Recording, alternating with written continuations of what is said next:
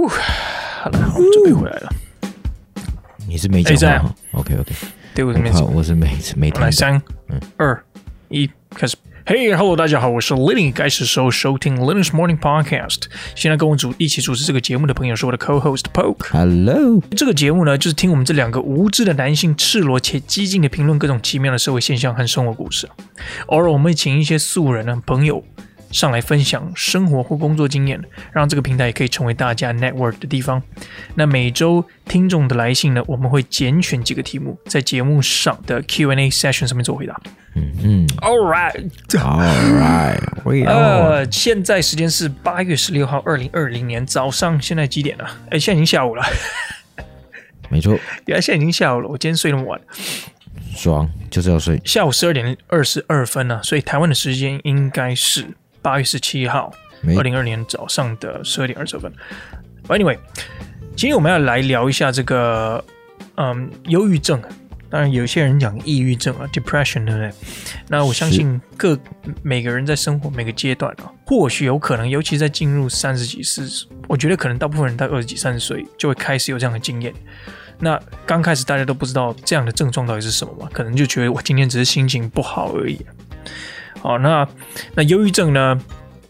它有很多，我我们当然这个不是一个临床的这个节目哈，我们有两个，我们两个也不是什么医生，所以大家还是诶去寻求，如果真的有帮需要帮助，去寻求专业人士，不要听我们在那边讲五四三哈，最后酿成这个酿成人人伦悲剧就不好了。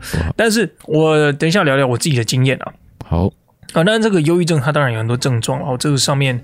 呃，有一些呃健康的这个这个这个 website 上面有讲啊，持续感到忧伤啊、焦虑或感到空虚啊，感到内疚、无助或无用，就觉得你自己在这个生人生当中，这个世界上没有 purpose，对不对？嗯、或无望，或看到每件事情都非常的悲观，嗯、或是你对于一些事情已经感到失去兴趣。你以前很喜欢某件事情，但是就慢慢开始觉得说，哦，做那件事情好像很无聊这样子，嗯、或者是说你会精神变差。注意力难以集中啊，嗯、难以做决定什么的，因为就是一些蛮负面的一些反应啊。是。那第一次遇到这个症状的时候，是我在二零二二零一七年冬天的时候，那时候一月的时候，我还记得。嗯。因为我从大家要了解一件事情，就是台湾是一个我们算是亚热带地区嘛，嗯、对不对？嗯嗯嗯。嗯嗯我记得我们什么什么北纬二十三点五度是有是有经过那个是有经过嘉义还是哪里有忘了。呃，如果大家不知道的话，嘉义是一个一个算是一个县市吧，在台湾。那没错，哎，嘉义是县吗？哦，嘉义县已经没有嘉义市了。问到我。Anyway，今天不是国家地理频道，所以我们算是一个亚热带地区。基本上啊，冬天再怎么冷，也不讲真的，也不会说冷到什么负十二度、负十五度这样子。我是说摄氏哦。嗯。台湾没有这种状况吧？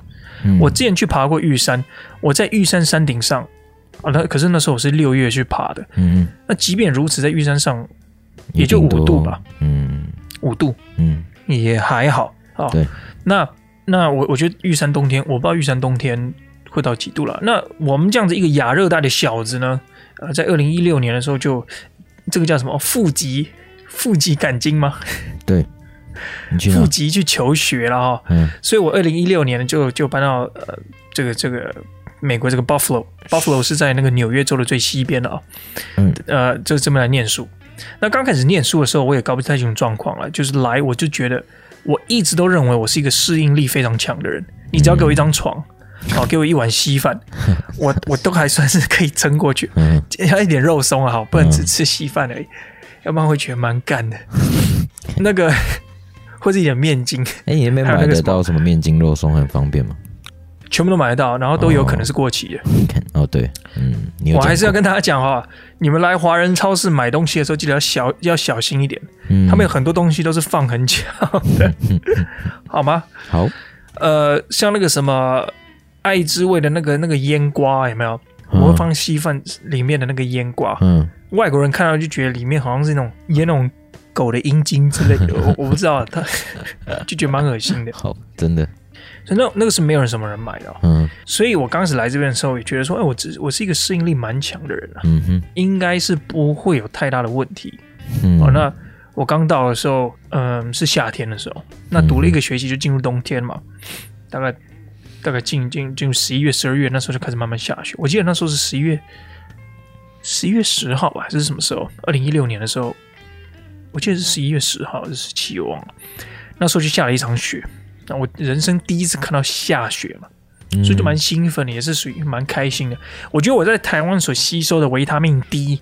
那个时候应该还存在了哈，还没有耗尽，嗯、所以那时候还是很雀跃这样子。嗯啊，就分享啊，分享说，哎，这边的生活怎么样啊？下雪的影片啊，传给家人，传给朋友。嗯，结果因为我一直有健身的习惯嘛，所以我就发现一件事情，就是大概进入年底的时候，十二月的时候，我就一直有点力不从心，甚至健身的时候就还蛮懒惰的。嗯，就就有时候觉得要去不去，一方面。可是我一直都归咎于说，哦，就冬天嘛，自己懒嘛，谁冬天不懒，对不对？嗯，我们在台湾，冬天的时候也是睡觉睡到很晚。嗯，对啊。结果一直到了是二零一七年一月的时候，我就发现有点不太对劲。我会常常觉得心情蛮不好的。嗯，然后别人约我都会常常 cut off，就是说，呃，算了，我不想去这样子。嗯。就是很很，而且会去避开人群，会去避开跟人家讲话的一些任何机会，嗯哼，呃，机会吗？对，就是任何这个场合要去跟别人讲话，我都都都想去把它 cut off，就是不想要去去参与这样啊。那时候也没车，所以其实那时候还蛮惨的，我连买菜都要坐公车去买菜。你你想想看，美美国其实非常不方便，那时候。呃，吃吃饭也都是很很很简单这样子。嗯，那我我基基本上吃了一年的呃水煮鸡胸肉，呃糙米饭加上蔬菜，然后调味料就是盐跟呃盐跟这个这个这个 pepper 这样子，这个叫什么胡椒？那自己饮食有点太干净，但是我都不我都不知道这些东西其实是最后促成我有一点呃有点忧郁症状的一个、嗯、一个一个因子。但是呢，我觉得我算是一个理性大于一切的人，所以我我那时候会跟自己对话。我说对话不是说在镜子前面，就有点像那个神经病的。今天呢，就是没有，是会跟自己在心里讲说：“哎，你是不是身体有点出状况？嗯，为为什么常常就感到非常累，然后感到非常的对事情没有兴趣？嗯，所以我就劝自己去看医生。”嗯，那我们当然就是用保险。那在美国就是，嗯，有医疗保险嘛，就用这个保险去看医生这样子。那看的时候呢，医生看了我的脸，看了我的叙述哈，听了我的叙述之后，他其实蛮厉害的。他直接问我说：“你是国际学生吗？”我说：“是。”“你是你来自比较热带或亚热带地区的吗？的学生吗？”我说：“对。”然后他就笑一笑说：“哦，这很正常啊。”嗯，我说：“为什么很正常？”他就说：“基本上你们这些来自亚热带地区来到这个美国东北区这边求学的人，大概第一年都遇到这样的状况。嗯，就是会非常疲倦啊，非常累啊。”他说：“这种是冬季忧郁啊。嗯”啊，那你就是要常吃这个，就是保持这个 vitamin D，嗯，维他命 D 的摄取。嗯，然后他也问我说：“你吃的你是吃什么东西？”我觉得还蛮。仔细的，而且会问到说你生活的大小事，嗯、他不是想要去探究你的隐私，嗯，是他想要从每个因子你生活的大小事去做分析完之后，觉得说哦，你这边要改进，看可不可以改善你这个状况。嗯嗯嗯、我跟他讲完我的这个我的饮食之后，他就说你的油脂吃太少了，嗯，哦，好像油脂吃太少，为什么？他说。他说你：“你呃，他是跟我讲了一连串，但因为我也不是什么医学系或生物系或者是营养学系什么的，他当然刚跟我讲了一堆一些机制啊。他是说，油脂是促成某些激素，呃，跟一些固酮类的。”激素呃的一个很重要的一个元素，嗯，呃一个一个材料了，嗯，所以你如果没有吃油脂的话，因为他跟我说哇，你你都没有撒什么橄榄油或者是油脂之类的东西在你的鸡肉上吗？我说没有诶、欸，我都是水煮鸡胸肉，然后把它 shredded，就是把它有点像是鸡肉丝饭这样子，嗯，然后加点盐、胡椒，就是省钱嘛，但是又是健身餐这样子，嗯，他说你这样不行啊，他说你这样没有吃油脂，你真的会。你脑袋会出问题，对，然后你你你是男人，你的你的睾固酮分泌会会失调，嗯。嗯，然后说哦，Jesus，那我就呃 OK，那我就想说好，那就开始改善嘛。嗯，但是我是拒绝服用药物的。嗯，哦，所以当时是有点改善的，这是一个小小的插曲。当时是有点改善，但记得当时我是不，嗯，我是坚持不服用外在的一些其他呃其他一些，比如说抗忧郁药物怎么之类的，因为我觉得我算是蛮轻微的哈。嗯，那时间快转了哈，到我哦。先先讲回刚才那件事情，就是当然，我自从开始 改变我的饮食之后，然后开始慢慢去做一些嗯，跟我平常会做的事的事情相反的事，嗯，比如说有人的邀约，我就尽量就是出席，嗯，啊让自己常常跟人接触了，嗯，然后去健身，就是告诉自己一定要把自己挖起来去健身，嗯，然后每次健身完之后，我就会慢跑，那跑个十五分钟这样子，让自己满身大汗，在冬天的时候，嗯，当然是在室内了，嗯，所以。我的症状有在一个月内很明显的改善，当然当时我决定说，那我真的还是要买一台车了，要不然这人生真的太悲惨了。嗯，所以我那时候就去去 跟别人搞了一台车过来。Anyway，时间快转到我现在工作两年，呃，前前后后现在是第五年嘛，哈。那在美国的第五年，是也因为工作的关系、生活关系，然后我这边一些大小事啊，其实每个人生活上看不到压力有太多了，对，所以自己就开始慢慢有一点。发现哎，睡眠失调啊，啊，有时候就觉得说，呃，想躺在床上就躺一整天这样子。嗯，我就回想起在二零一六年、二零一七年初那时候的那个感觉，我就说，哦，天哪，自己会不会又开始有这个 depression 了？嗯，这个忧郁症，嗯，忧郁症状，我没有忧郁症啊，大家不要紧张。嗯，我没有忧郁症，因为那种忧郁症状啊啊这种问题是。那这一次我选择的不一样啊，因为我搬到了一个州，是某些药物是合法的。嗯，那。但这些药物当然在台湾是，我我这边要声明，就是这些东西我们待会提的东西是台湾，我们没有要去鼓励大家使用这些东西。你要看你地区性的法律，好，或者是地区性的这个这个这个这个能接受接受程度，这基本上就是法律了哈。也是。那我我搬来这个州的时候呢，嗯，当然工作两年，我开始有这种又又这个问题又复发这样子。嗯，那我想说，OK，我刚开始也是试着去调整我的生活作息。是试着去吃健康一点的，嗯，然后健身啊，也是一样照以前的方式，就我发现，哎，好像有一点，有点慢，而且有点没什么效果。这一次，嗯，呃，有有改善，但是就是没有没有没有像之前说，哎，回到很很好的状态。嗯，那我的我的房客就对我眨眨眼，啊、就说，嗯，冰箱那一瓶你要不要试试看？呃，我想说冰箱哪一瓶？因为我觉得印象中冰箱有一瓶像药的东西，嗯，然后我也都不过问了，我觉得可能是他个人私人药品。嗯、他说：“哦，没有了，那是西瓜口味的 CBD 啊。”嗯嗯，那跟大家讲一下什么是 CBD 哈，CBD 我相信呃中文叫诶大麻二酚嘛。那我这个非常传统的小孩子呢，我我在台湾长大哈，然后在呃。各方面我都是非常中规中矩的，嗯，所以我当他当我听到说他在我的冰箱里面有放大麻二分的时候，其实我我我是有一点反应，是有一点点，也不是说吓一跳，我是觉得哦，原来你在我原来你在租房期间是有在我的这个冰箱里面放这个这个大麻萃取物这样，嗯，但我也没有说什么，我说哦，大麻二分，哦我啊怎么样？他说没有，你就试试看嘛。嗯，刚开始我就拒绝了，我就说啊，算了算了算了算了，哎，我不想使用，嗯，结果当当然。还是最终被他说服了，他就说：“你就滴个两滴，你不喜欢你就就不要用，反正我也不收你钱。”他就这样讲。嗯，呃，那我就说好，所以我就前阵子就开始使用这样子。我就刚开始就是每天滴两滴嘛，因为你刚开始要让它的药效慢慢慢慢累积起来。嗯，它不是说你一用就就开始有效果。嗯，所以滴两滴，我大概过了第三天的时候，就慢慢发现了，开始有这个。我跟大家讲哦。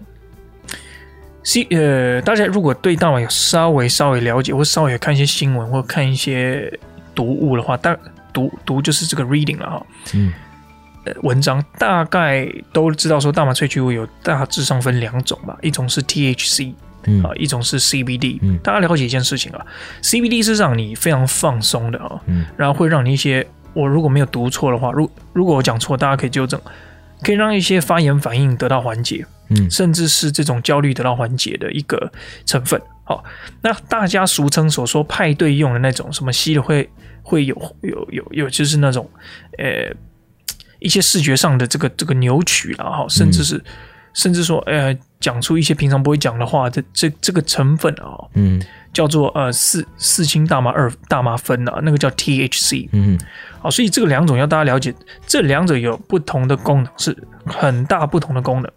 那我们在在，我相信在法律上所制定说这个东西因这个东西不合法，有大部分都是因为 THC 的关系，因为它会造成大家呃行为上的有一点呃反常。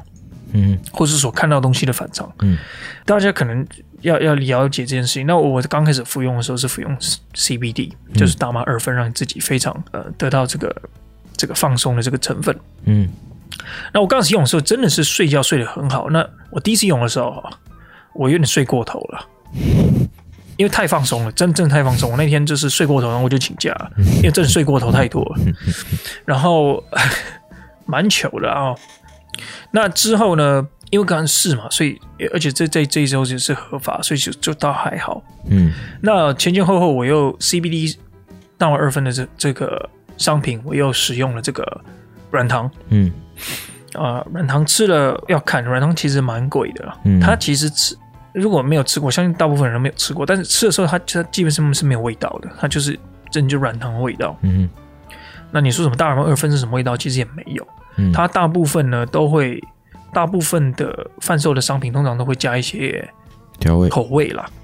哎，像我点的那个那个大麻二酚的那个那个萃取物啊，哈，嗯，它其实就是有点像那个试管，有点大家如果有做过面包的话，加那个香草香草精有没有？嗯，就不是有个玻璃试管这样子有没有？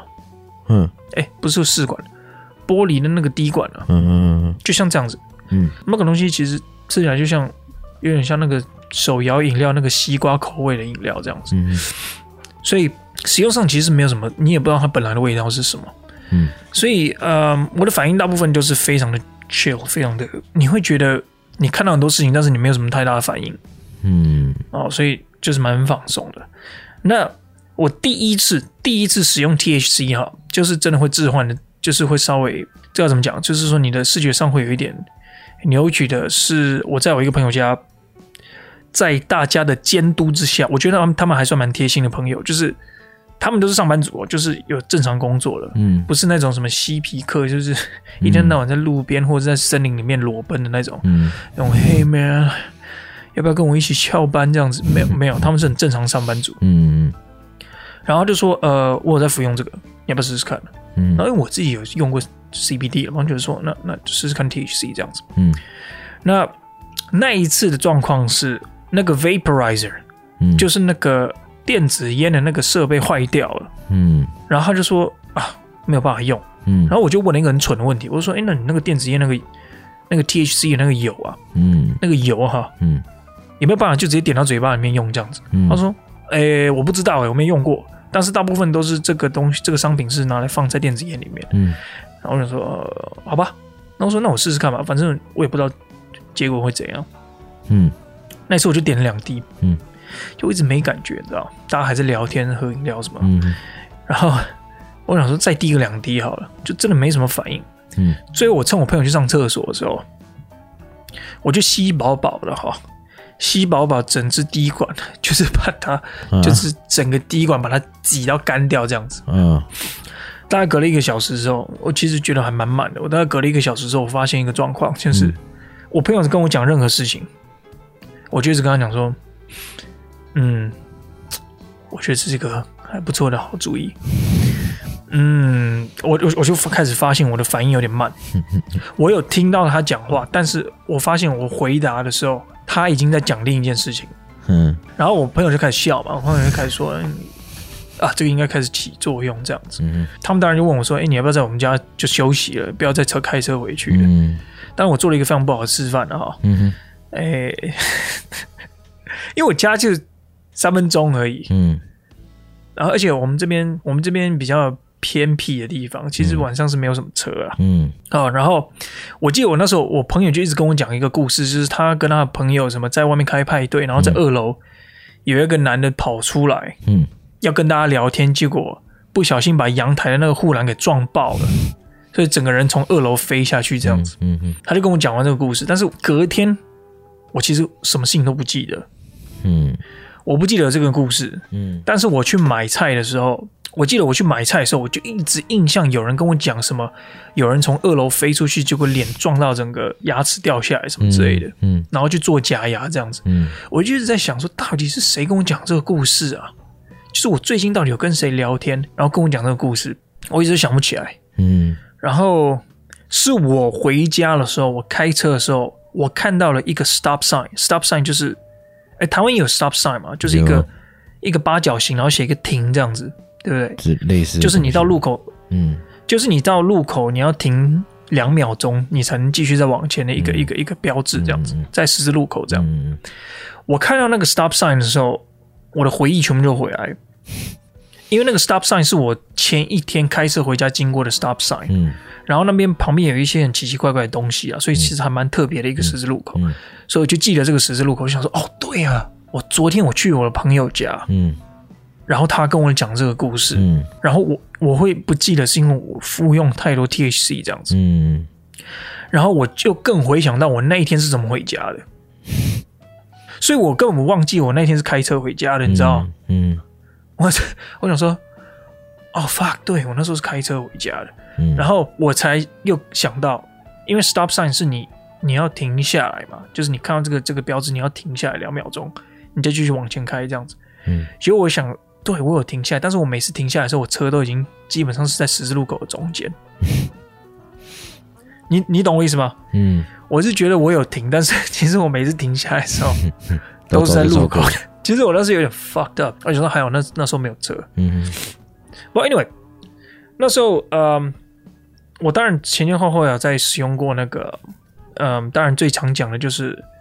可可食用的，然后怎么做成那个那个巧克力布朗尼这种形状的？嗯，那那个东西我不敢吃太多，因为大部分大家都说这个吃的哈，你如果只要是服用的这种吃的食用型的，嗯，呃，你如果不习惯的话，你可能会会会过量了哈。嗯，那我之前也有用过那个 lemonade，就是那个呃柠檬汁，柠檬柠檬，哎，就是莱姆水吧，lemonade 是不是？嗯。那这那那个也是效果还蛮强的，所以你就是买一瓶，然后你就分四次喝这样子。嗯，那但大家听完这些这些反应哈，大家不要不要不要，但但在台湾不要有样学样哦，这个东西。你要看，还是再讲一次，是地区性的。嗯，你你如果在你的地区是合法的，我觉得你只要是适可而止，应该都还算是可以的。嗯，当然有些人是一天到晚都在抽的，那那或者一天到晚在服用，那真的太夸张了。嗯，那个我也是完全不支持的。嗯，啊，如果你是偶尔呃使用的话是还好。嗯，但是要看地方哦，你不要不要不要不要说这个节目在鼓吹这个这个这个运动。回回归到就是说，回到就是这个忧郁症这个地方，就是。这个这个东西对我有没有效？我觉得对我个人，对我是还算有点效果的。嗯，至少在 CBD 上面，大麻二分上面，在使用上是觉得，嗯，那个礼拜是还蛮放松的。嗯，啊，隔天睡起来精神非常好。嗯，然后嗯，也不会说非常的提不起劲啊，这可能就这样形容吧，就是有点提不起劲。没有，就是在使用两个礼拜之后呢。但但但但心情是比较好一点的，嗯，但也不要误会，说我好像是一个 part head。我们这所谓 part head 就是那种嘻嘻到一点，就是讲话那种，嘿，我跟你讲那个东西超酷的，就是我没有这样子，我还是很正常上班族，就是该做的事情都要做嘛。嗯，当然还有其他，我们还要做很多其他的事情啊，比如说，嗯，园艺啊，我觉得园艺是一个，当然在台北市你不可能做园艺嘛，是，但是可以种一些小东西啦，像我在。我家后院就种了一堆番茄嘛，啊，种了一堆有的没的，然后除除草啊，整理花园，我觉得也是对我的，嗯，我觉得园艺这个东西当然要看人，但是我觉得园艺这个东西可以让你非常 focus 在一件事情，而且你知道这件事情是一个它的回馈是非常正向的。如果你好好准备你的你的这个这个花圃的话，嗯，你知道说哦，下个礼拜或者是下个月。你的东西会长得很好，嗯，像我的番茄，其实现在已经长得乱七八糟，长一堆，嗯，那这个当然是我在之前除草除的很勤啊，好，其实种番茄也是蛮麻烦的啦，你要把一些多余的东西剪掉，让它的养分大部分集中在这个番茄上面。嗯，如果你不去修，然后有些番茄你不把它剪掉捏掉的话，嗯，它每个番茄都长得还蛮小，而且蛮蛮硬的，嗯，所以你要花很多时间在这上面，嗯，所以这个也是我去。去克服这个这个忧忧郁心情的一个方式啊。当然还有阅读啊，弹吉他，跟我像我的房客是鼓手，然后我自己是吉他手，嗯，那有时候我们就会稍微 jam 一下，稍微稍微弹一弹啊，稍微一起玩音乐，在我家客厅这样子，或者是有时候当然健身嘛，好，然后有时候晚上没事就花个三十分钟，我就会开车在在郊区晃一晃这样子，嗯。不过呢，话说回来哈，大家如果是待在台北市的人的话，大部分人生总是会遇到一些比较不顺遂的时候，是。那找一些方式，找跟你朋友出去做，多学习吧。我觉得学习一件新的事情是，你要想一件事情。我们会有忧郁，有大部分，我觉得大部分都是因为人生停滞不前了，嗯，对不对？所以，嗯，我觉得有一个很棒的方式是找一个新的领域，你完全不知道的领域，但是你稍微有兴趣的领域，嗯，去学习，嗯，比如学一个新的语言，学一个新的技能，学一个新的运动项目，嗯，因为学习一个新的东西，你刚开始进步是很快的。当你进步很快的时候，我觉得那一种回馈、正向反馈的感觉，嗯，是蛮。蛮奖励的，我们所谓说非常的 rewarding，、嗯、你真的会觉得说，哦，我好像在在在进步，你懂我意思吗？就找一个新的事物，嗯、是，这是我的一个一个 depression 的故事了。嗯，那 anyway，今天其实就分享这边，我本来是要讲这个 LSD 的，因为我我有个邻居他，他他在八九零年代的时候，八零年代的时候有服用 LSD 啊，那个东西我是完全不敢碰啊，那个 LSD 是诶。哎是 psychedelic 这种致幻的这种，它就是基本上被归类为毒品啊哈。这个东西只是因为我们在聊天当中，他有跟我聊到，我说哦天哪，你有使用这种东西，太恐怖了吧？嗯，就是我们所谓的 acid acid，你大大家可以去查一下 A C I D，就是酸的这个 acid。嗯，这个东西蛮蛮这个蛮两极化的反应了哈。嗯，那下一集呢？我们可以聊一下 LSD，因为 LSD 这个东西，除了我跟那个那个邻居有稍微聊到以外，我自己之前有看一些嗯 L LSD 的发展历史哈，它最早最早是在一九，我记得是一九三八年的时候，被一个瑞士的科学家叫 Dr. Hoffman 吧，Hoffman 好像叫 Al Albert 还是 Albert Albert Hoffman，我记得是他发发现出来一个东西啊，刚开始是名不见经传的一个药物，是他在实验室。的时候不小心沾到，结果他那一天发现他自己有一些幻觉，他才去重新去看这个东西，重新去正视他在一九三八年发现的这个的这个这个药品叫 LSD twenty five。那他在四三年的时候呢，在正式投入就是去 revisit 他之前做的这个研究，嗯，那还自己亲亲身去实验哈，嗯，跟他的在实验室的同事去实验这个。这个药物，然后发现它有一些这个迷幻的这个成分在里面，嗯、他们蛮酷的。在四三年的时候，呃，他们服用之后，两个人就去骑脚踏车出去，骑脚踏车回家了。嗯，然后他们现在国际好像是四月十九号，每年四月十九号叫做 LSD 节嘛，就是 就是这个博士发现他有这个致幻成分的这个这个这。那一天那个晚上这样子，嗯、然后他们有在自己的手札里面有写到说，他们在骑脚踏车到道家的整个奇妙过程，他所看到的一些幻觉，嗯，其实还蛮酷的。没有没有鼓励大家使用 LSD 哈，那个东西是毒品，不要大家不要不要去那个尝试。然后当然最后这个 LSD 被被一些军方拿来使用，这个我们我们下次再聊好了。嗯，那个 LSD 呢？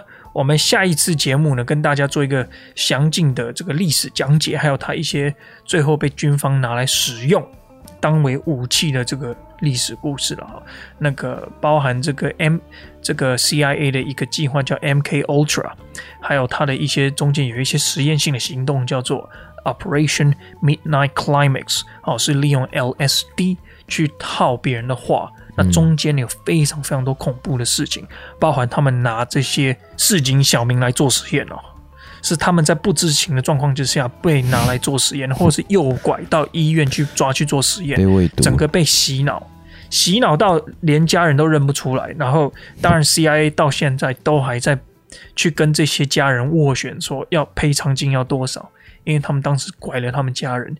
去使用 S L L S D 去做实验啊，哦、那这个东西我们留到下次再讲。希望大家有一个美好的开始哈、哦。那诶，记得拉屎要擦屁股啊，不要好掉了一个。没问题。诶，我也不知道为什么要讲这个，因为你刚刚没擦。All right，那我们今天就聊到这。对了，我们的现在的节目可以在 Spotify，还有嗯 Sound On，就是台湾有个平台 Sound On，嗯，还有 Apple 的 iTunes，还有 YouTube 上面都可以听得到。那只要搜寻 Linus Morning Podcast 或者是 LMP Podcast，都可以找到我们的节目。那欢迎大家收听，也欢迎大家留言或是写信给我们。那我们有机会的话，都可以在节目上为大家做解释或回答。那今天节目就到这边，我们下次再见，拜拜，拜拜。